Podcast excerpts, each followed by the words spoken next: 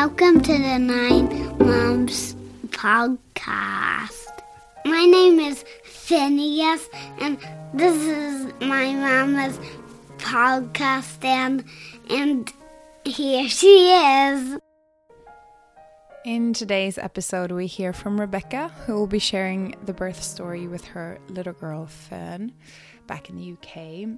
And Rebecca will share with us her long conception journey, how she struggled to get pregnant, and how she had IVF, several rounds. We'll talk about miscarriage. We'll talk about chemical pregnancy. We'll talk about having a preemie. We'll talk about HELLP syndrome, C section, all of these things that um, uh, a long journey of trying to conceive a child will will be about. And Rebecca not only shares her long journey with us towards conceiving Fern, but also we share a lot of laughs in this story. We share a lot of things that are very honest and sometimes br- brutally honest. And um, we talk about allowing ourselves to to grieve the things that maybe didn't happen the way we wanted them to go in our lives. Um, and and it's a very important story. So thank you so much for sharing this story with us, Rebecca. And I'm sure it will be serving as a support for anyone going through the same out there. And just a little note as well before we begin when we recorded this episode, Rebecca was in Auckland in New Zealand and I was here in Prague in the Czech Republic. So, halfway across the world from each other, sometimes the sound is not really following, but I am sure you'll be able to hear well anyway. I hope you guys enjoy listening. Let's get into today's story.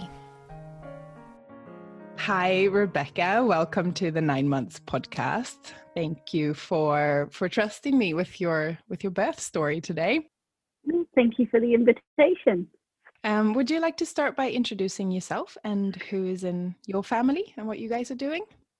Yeah, so my name is Rebecca, and um, my husband, there's me and my husband, and just the one six year old daughter, Fern, who is um, yeah, my bit of a miracle baby. And we are living in New Zealand. Oh, that's great. But um, you guys are from, you're from the UK originally, right? Well, I'm from the UK and my husband is Irish. And we, of course, met you whilst living in Prague. So we're fairly international. My poor daughter, having moved here, would was be asked, "Well, where are you from, Fern?" And she would be like, well, that's a very tricky question. I know. I think the same about my children sometimes. I don't know what they're gonna what they're gonna answer. They're not old enough yet. I mean, child, child, child of the world. World. Just go with it. Write it out. Child of the world. exactly. Exactly. Great. So uh, let's start with your journey to becoming pregnant with Fern. Did you guys plan to have a baby, and how did you find out?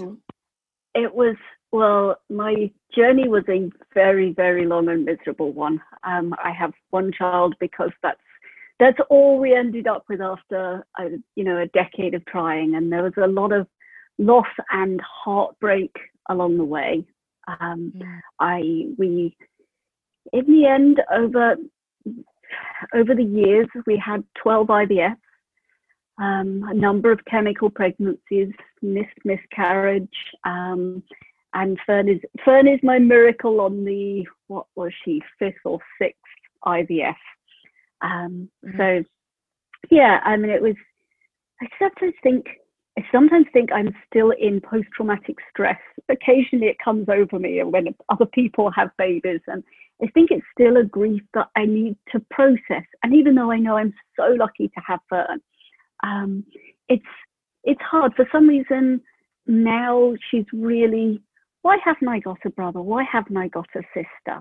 Um, you know, she would like she would like to have a playmate. When she was younger, she really didn't mind, um, and now she she kind of does. She wants one, and um, that's been that's been really quite quite tough actually. Um, yeah. But but you know, I just sort of I sort of explained to her, and I said, you know, you you had I had a bit I had a boy and and he died when he was in my tummy and you know I kept trying and kept trying even after I had you to have a have a sibling because I wanted that for you because I have three sisters. So I desperately wanted that for her because they're the most important people in my life. But uh, in the end I just sort of had to tell her you know she is so so important and I'm so lucky to have her. So yeah I mean we we kind of you know we'd been trying for five years by the time we finally got pregnant with Fern. And she, so I'd, I'd have, I'd had an IVF, sorry, I'd had a, was a frozen embryo transfer, that one. Um, and it was quite amusing because uh, I was a bit, I was a bit kind of over it. We'd had the loss and we'd had some more failures and, and we'd been out cycling in Richmond Park and my husband for some godforsaken reason, I don't know what he was trying to do. He was chasing me down the road on the bike, and he basically knocked me off my bike, and I was so badly bruised and shocked. And I, the ambulance came and took me into the hospital, and and um, we kind of we kind of think that it was only the impact of the accident that actually made this one implant. That's our that's our kind of implantation yeah. story that my husband knocking me off my bike is the only reason.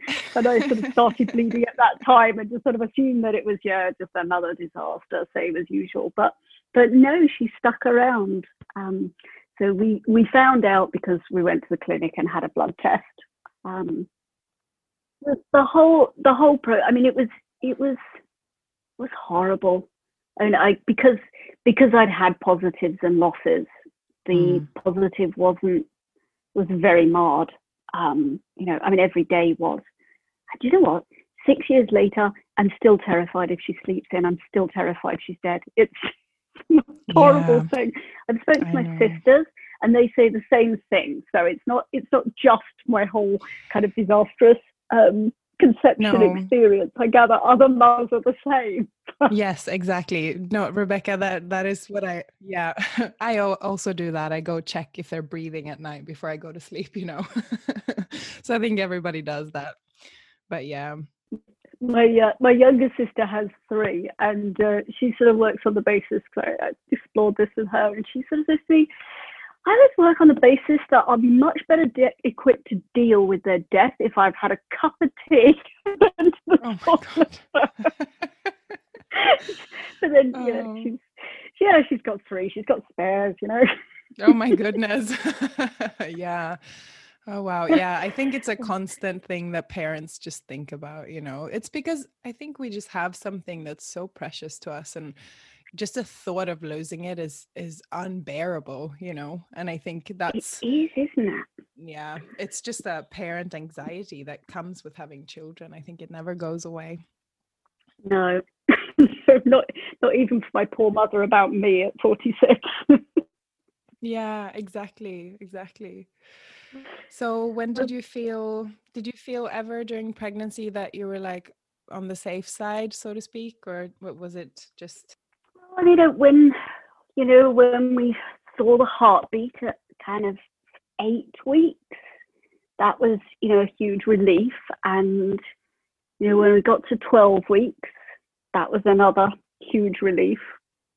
Um, so you know, I think once we'd got sort of got past the first trimester, I think the first the first kind of 10 weeks, you know, post positive pregnancy test were just hell, hell on earth. You know, every day I was just terrified.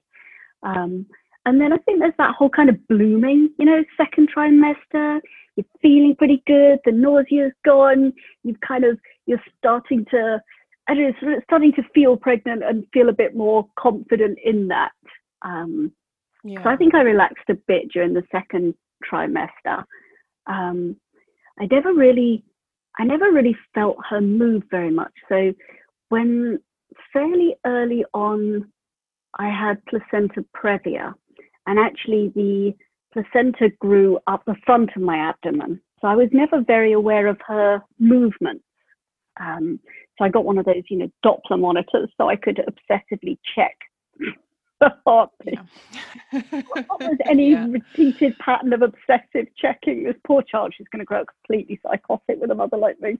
Don't worry, mummy. She calls out, I am still breathing. Thank you, Fern. Thanks for just checking in with that. oh, that's sweet. um. Yeah, so so yeah, things sort of relaxed relaxed a bit then. Um, Did you have placenta previa for the full? Was it for the full pregnancy, or um, was it just just for a little while? Did it move? Well, the placenta previa did kind of move away from the off, so um, but then she was breech. So we went from placenta previa to to breech, and I, I, you know, I ended up with the um, with a expedited cesarean. So uh, whilst I did all of the, I did the hypnobirthing and the NCT, and I had, you know, great plans to meditate my way through my my birth. Um, it was never looking particularly promising. She got in there completely artificially, and she was taken out completely artificially. Yeah. yeah. I was, I was kind of resigned, you know. I did the hypnobirth. You know, I'm, I'm a big meditator anyway, and you know, I, I don't know. When it when it came down to it, I was kind of like, do you know what? As long as she gets out safe, I don't really really mind. There was no there was no choice involved because I, I said. Ah, I went to IKEA. I went to IKEA buy some wrapping paper. Yeah. Why was I going for wrapping paper in August? No idea. Anyway, um, July. Anyway, went to went to went to IKEA. And I was on the way back, and I started getting you know pain, abdominal pains. I stopped at my sister's because I couldn't drive anymore, and I was like, this isn't good. And then I went to I went home and I kind of lay in the bath, and I was in so much pain, and I was kind of like, this is not right because it was too high up. I'm like, this isn't contractions. I'm pretty sure this isn't.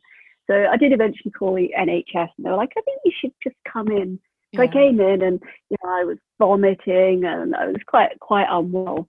And they were like, oh, I just don't know what's wrong. And there was fetal distress. And so it was, I was in for about 24 hours and I was getting ready to go home when they were like, just waiting for one more blood test. I put the blood test back and went, they're not going anywhere. You're having a cesarean section as soon as the uh, surgery opens in the morning. You've got HELLP syndrome. So oh. um, people are necessarily, it's, it's hemolysis, which is like the shredding of the blood cells, and elevated liver enzymes. So my all my liver enzymes have gone awry, and um, low platelets. So my yeah, basically my immune system, yeah, my liver was shredding shredding blood cells, and I was kind of going going into crisis. So they're like, oh, we're just going to whip that one out. Oh wow! And how many weeks were you at this point? So I was 30, I was 35 weeks at that point. 35. Mm. Yeah. Yeah, yeah. So um, I spent another night in hospital and was like first in the queue for delivery the next morning. Um, so mm. yeah, she was she was cut out very yeah. glamorous way. yeah. And how did that feel? Did you did you feel like okay, I'm prepared for this, or was it a complete um, I don't know, complete shock that you would have a cesarean, or or how did you go I, into that?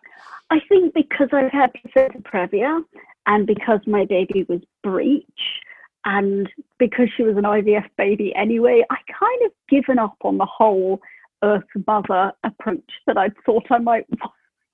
when I began wanting to have mm-hmm. a baby, I wanted to conceive through intercourse and deliver vaginally, and you know, I had these all these you know glorious thoughts about how it could be, and you know, by the time I was, you know, suffering with HELLP syndrome, I was just like, can we, can we get her out alive? Because that's really all that matters at this point. So it was, it was, it was fine. It was, it was life of me and baby. So there's, there's no kind of, yeah, we were just incredibly grateful.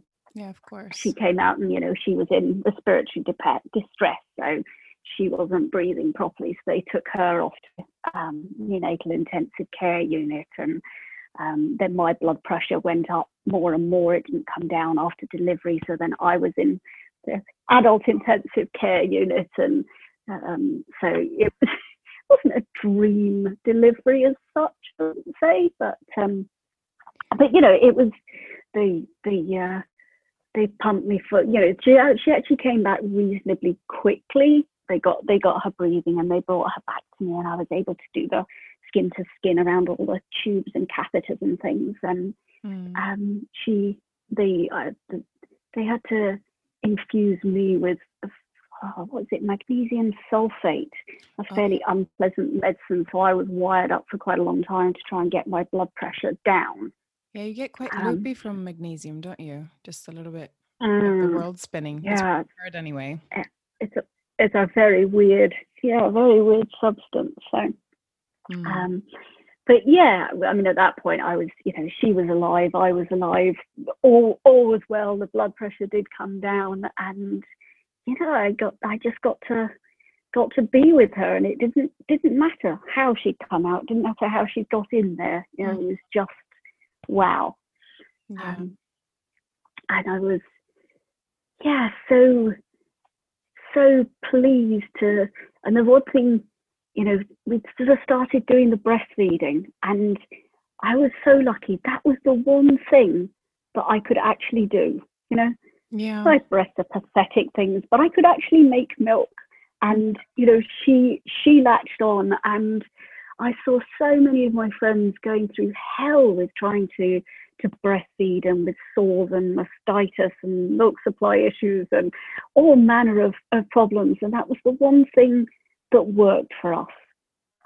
So that was absolutely lovely, and I think that you know that I was so privileged to be able to do that. I would not have I would not have given up all the IVFs in the world to, if I couldn't have um, you know just to be able to give her that nourishment from me. Yeah. yeah. I got to carry her and I got to breastfeed her, and yeah, for that most most of that journey was amazing. Yeah, so, for sure. Oh, that sounds wonderful. Yeah. And and um and how was postpartum then? Because she was born at 35 weeks. Would you did you have to stay longer at the hospital or how was all of that? We, we had to stay in quite a long time, but that was mostly because of me. She was all mm. from there, but I had to spend a week um, a week on the ward while they monitored me. So, I mean, that was sort of, I don't know. it was, it's a it's a busy ward at a at NHS hospital, and I was in a high dependency unit, I guess. Um, mm.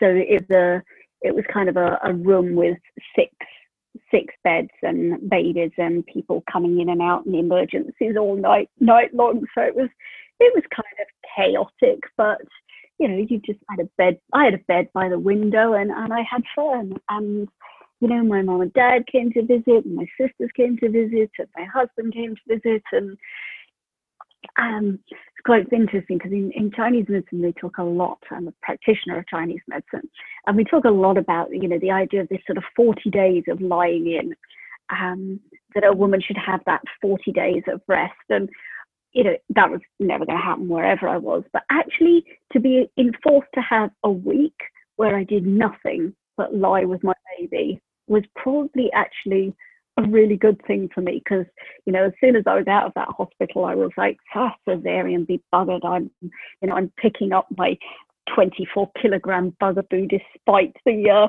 despite yeah. the stitches in my abdomen and putting it in and walking about and just going back to crazy life as normal so I think I was I was still I was still quite blessed actually just to have been forced to lie down and do nothing for a week with her yeah I, I think every mother should. I know. I had that with my second because he was born at home and the midwife just as he was born and, and I'd held him for like an hour or something. Then my second child, my older boy, he woke up and he was like, Mama, I need you, you know? So I hand off this this new baby to my husband and I go, I walk over to this four year old and I pick him up. and my my midwife was horrified and she's like, You are not allowed to do that. You have to lie down and just, you know.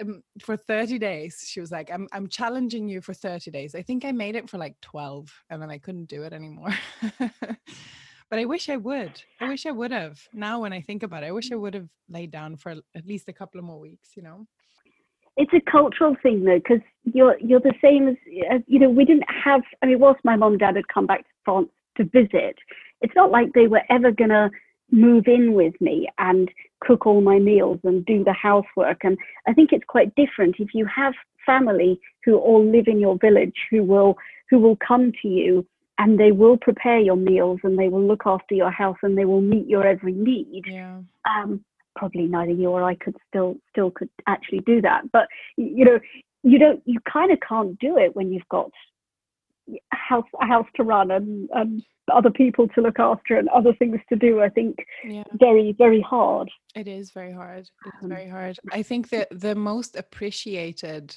you know, gifts or whatever that people bring over once you have a child is those few friends that came over with a few cooked meals and put them in my freezer. That Mm. was the most appreciated thing because I could just pull something out of the freezer and just heat it up and then the entire family had a meal and that was it, you know. Um, Yeah. So I always think about that whenever I have a friend who's had a baby. I'm like, I'm going to cook something. I'm going to put it in their freezer. yeah. because you don't there is no time you are so busy just feeding feeding the child to feeding the child and changing the child and trying to get them to sleep and Yeah. um yeah the the whole nourishing yourself whilst you are still giving so much of yourself just doesn't really happen does it Yeah. Definitely. Definitely. kind of like i would just eat a biscuit and brush the crumbs off their head whilst they're suckling away trying to somewhere between sleep and feeding And then you're like, I, um, if somebody sees me now, you yeah. licking digestive off my ba- newborn baby's head while she's attached to my breast Exactly. exactly. I think everybody's gone through that for sure. Yeah. It's the beauty of it, I think. Yeah. So did you feel then, you know, when when Fern was born, you felt um, you know, obviously you had a really happy outcome of of, of years of trying to have a baby. Mhm. And then um, is there anything you want to share from from the journey after Fern was born? Oh, I, I mean, she was she was amazing, and and like I said, I wanted to have another. And after about probably was it kind of eighteen months, two years, we went back into more cycles of IVF to try try again. Mhm. And it's probably probably the hardest thing because I had to stop breastfeeding um, because of all the hormonal changes of, of, of the, the stimulation and stuff. And so I kind of stopped breastfeeding her before I really wanted to, um, Mhm. to sort of do that, do that treatment. And that for me was quite a sad thing. It would have been worth it had it worked. Um, Yeah. but I mean, you know, hell, she got she got breastfed a lot longer than a lot of babies do. But I was, in many ways, I was quite happy breastfeeding her. But then on the on the countryside, she'd started to get that kind of, you know, she was like 18 months or two years, I can't remember now. But she was starting to be that kind of like, I would like to have breastfed her, you know, first thing in the morning, last thing at night, in the privacy of bed. And she was kind of like, when you were out, there's this massive child Yeah. basically clawing, clawing at your clothes to try and get in. And you're like, eat, eat your breadstick now, Fanny, eat your breadstick now. And she's like, ah. I was sad to lose that morning evening thing, I wasn't sad. we didn't have this fight every time we were out and she was hungry. Right. I know. I know. Yeah, I hear you. yeah. So, but no, I mean, it was, yeah, it was, uh, you know, to this, every every day is every day remains an absolute pleasure. Um, and yeah, so I think you know, we we sort of gave up trying probably only a few years ago now. You know, we still we were still doing IVF when we were in Prague, and I think probably you know I just turned forty five, and I, it's it's sort of weird. It's like I finally have to sort of face that grief. You know, I've kind of got to face up to it, and it's hmm I like I say she's she started. We've got sort of close friends who've just had a baby, and and yeah, it still hurts. I think it it still really hurts. Yeah. Um, it's um, it's it's it's one at some point that I've got to find a way to. And it, like I say, yeah, I I know how absolutely blessed I am, and I know how many people that I have treated over the years who who never got to have their own biological child or who never got to have a child. So, Mm. I, you know, I'm aware of how incredibly lucky I am. Um, but then I also feel like I, I missed out as well. You know, I missed out on that sibling relationship for her. I missed out on getting to do it more than once because it goes by so incredibly fast. Yeah. Yeah. yeah. And I, I, I, know the second one will go through go go through even faster. Yes. about not having enough time, and you know, looking back in ten years and going, which child was that anyway? Did we take that one or did we take the other one? yeah. I get one, and I get to absolutely treasure her and know that everything I've done was definitely with this one because I've just got the one. yeah. Goodness. Yeah. But uh, yes, there's still there's still a sort of a great sadness and i think i think we should we should you know allow ourselves to feel to feel sad about it even if we you know we've been blessed with one. Maybe we wanted 10 and we're allowed to be you know we were allowed to feel sad and and to grieve those babies that we didn't have. Like i i've had this discussion a lot with my sister because she she had one and then struggled very, for a very long time with um, something that they call let's see what the, what do they call it in Swedish? It's like um unknown infertility. They didn't really know why, like a secondary yeah. infertility, uh, yeah. because the first one that they had just you know just happened, and then the second one they tried for years and didn't happen, and and then she was saying that you know she was treated by by doctors like well you have one you should be happy about that and move on with your life but mm. she was mm. like but i'm i'm allowed to want more children i'm i'm allowed to have to have these hopes and dreams and and um, yeah finally she had a second one and and and it turned out that that was a happy happy ending i guess for her but but the discussion then that we would have is that it's okay you know we are allowed to mm. to grieve even though you know we are we we got we got something. Do you know what i mean? There's so much so much shame and so much grieving and you know the what what you wanted and and what actually turned out and i know there's all the so many women have lost babies and the funny thing is i lost a baby. My husband really didn't mm. which i find really interesting. He grudgingly sort of accepts that i lost one but for him, he didn't. Yeah, really? It, was, it, it, it doesn't, yeah, for him, it was just kind of like, oh, yeah, so you'd, I don't know. He, he doesn't mm. know. He finds it really weird that I have told my daughter that she, that we had a, had a little boy who didn't survive. She, he, I think he finds that really odd because um, he just doesn't acknowledge that at all. Um, as far as he's concerned, it was never really a baby. It was never um, yeah, it, it never got big enough for him to consider it worth. no, acknowledging. I don't know. Um, yeah, yeah. Yes, that's that. Uh, we don't we don't don't don't grieve it. My sister said to me because she had a lot of my very oldest sister had a lot of miscarriages, and she sort of said, "Well, have you named him?" I was like, "No." Did you have a ceremony for him? No.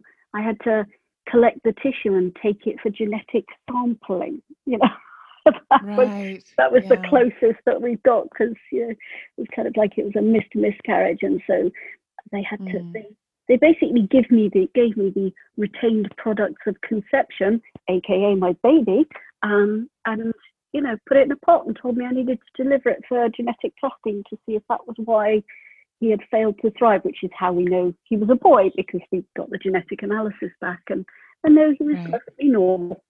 Um, but yes, it's this sort of there the things the things that you're are so hidden that you're not not meant to grieve and and really interestingly a friend of mine I was talking to her about it. She has two.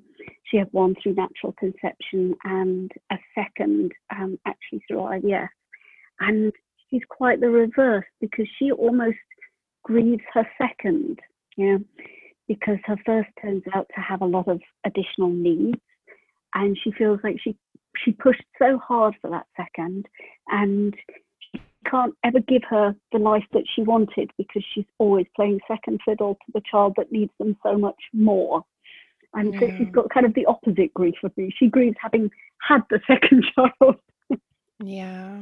I guess this is the whole thing of parenting, you know. Uh, even if I have two very healthy boys, I guess sometimes I can, you know, also grieve the time that I'm not that I'm missing with Phineas, but with the stuff that we used to do before before he had a brother you know if i can say that it's it's you know it's to to a degree for everybody mm-hmm. these things and i think i think sometimes it's stigmatized to talk about it because we're just supposed to be so happy about what we have and what you know and celebrate what what is good in life but also we we forget that it's that it's okay to to you know grieve the things that that maybe didn't go our way or or talk about the things that sometimes in society we don't talk about you mm-hmm. know um, one of one of the things that I, I constantly amused me as I treated people in, in clinic is like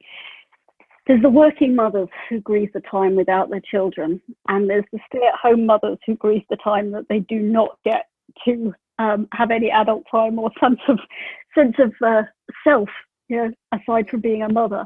And then there's the people who do part time of each. who, have who have it who have it both ways. I, I grieve not being at the school gate every day, and I grieve not being myself. exactly. It's yeah. It's how it goes. It's how it goes. yeah. There's yeah. definitely no right answer, except no, possibly being a man who just goes to work and goes, "Oh, I'm done. Not off for the day. What's for dinner?" Yeah, I think that we just have to do, you know, the best that we can to the best of our abilities and then and then the rest is sort of up to to the universe or or whatever whatever we call it, you know. Yeah. We can we can just try to do our best and that's that's it, mm-hmm. you know.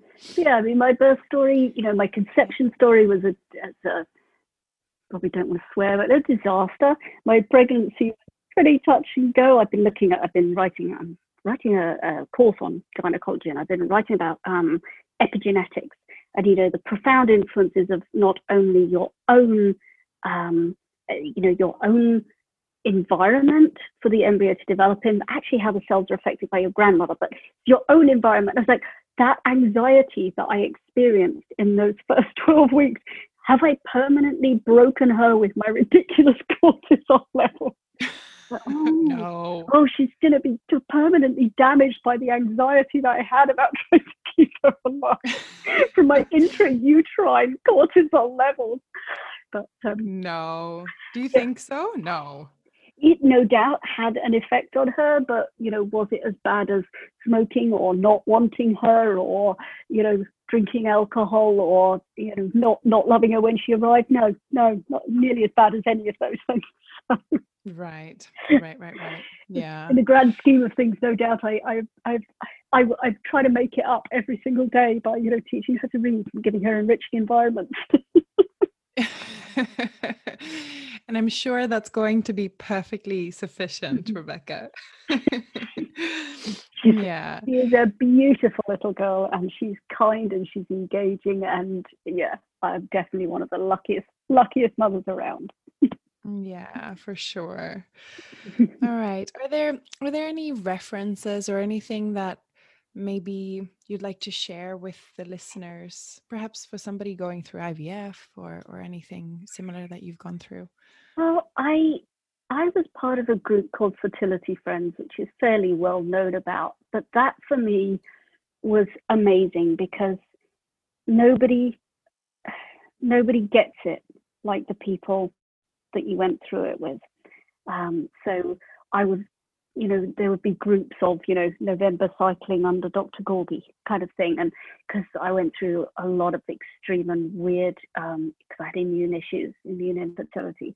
And, you know, the people who've had their husband's white blood cells removed and injected into their arm, you know, it's not the kind of thing you can just chit chat with anybody on the streets about. so right. you kind of want to find your tribe of freaks. Um, and despite the fact that it's become in some ways very painful relationships because some of you will succeed and some will fail. Now, yeah. there was a girl I went through it with um, who's ended up having twins. And I always thought it was very unfair because she already had two boys. she had two boys and she went through IVF again because she'd had no time for the first time round. And, you know, she's she's ended up with twins. And for a while, that's so painful. Um, mm-hmm. But I, you know, I still I still really value the the people that I met and the support that they were able to give me. So, by whatever means, I think you have to, when you're struggling, you have to find a tribe who are in the same place as you because all those super fertile friends who, oh, we accidentally had unprotected sex last week, and and look, little Johnny's come along. Oh, I've got a friend here Yeah. who so oh every time we every time we accidentally don't um that's how all of them were born and we just had another one and I just want a fourth and I'm like and I'd just like to strangle you and stab you three or four times in the heart yes I'd love to hold your baby yeah, I can, I can mother. see that. There's another Yeah. mother at the school who went through the same freakish immune. She was like I was going oh you're IVF oh yeah mine's IVF where did you go? I was at ARGC and Dr Gorgy and she was like oh, I was also at Dr Gorgy I was like oh you did you have the lit treatment? Yes I had the lit treatment. So even even now there's still that resonance with your tribe. Yeah, yeah. So just finding finding the people that that understand and that are going through the same Yeah. thing. don't, don't punish yourself with the with the set of three who accidentally fall pregnant every time they look at their husbands Yeah, yeah. I'm sorry. I'm sorry. I'm one of those, Rebecca. yeah I know I'm sorry about that. Yeah. well your husband is, is very potent I understand Yes, yes. Very, very much so. Oh, and you goodness. are an earth mother welcoming all into your womb, whereas I just basically Exactly. them every time they arrive because she was Oh. strong. Yes. All right. So, and, and anything else you'd like to share before we round this off? No. No, I think I- I think that's I think that's a great note to end it on. Your super fucking husband and my absolutely abusive embryo's womb. All right. Thank you so much, Rebecca. This has been great and very amusing. So nice talking you to you. too. Take care. Thanks again, Rebecca, for coming on and sharing your story with us today. If you are listening in and you would like to reach out to Rebecca with any questions or anything, then please do feel free to send me an email on the nine months podcast at gmail.com or you can also head to the website nine monthspodcast.com and fill out the contact form there and I'll make sure that she gets anything that you send my way towards her. Now, if you'd like to share your birth story with me, I'm starting to record again soon, so just reach out to me through the same channels, either on the email or head to the website, which again is nine monthspodcast.com. Thank you guys for listening in. Leave me a review or a like or anything, it really helps me with the ratings of the show. Have a wonderful week ahead and see you next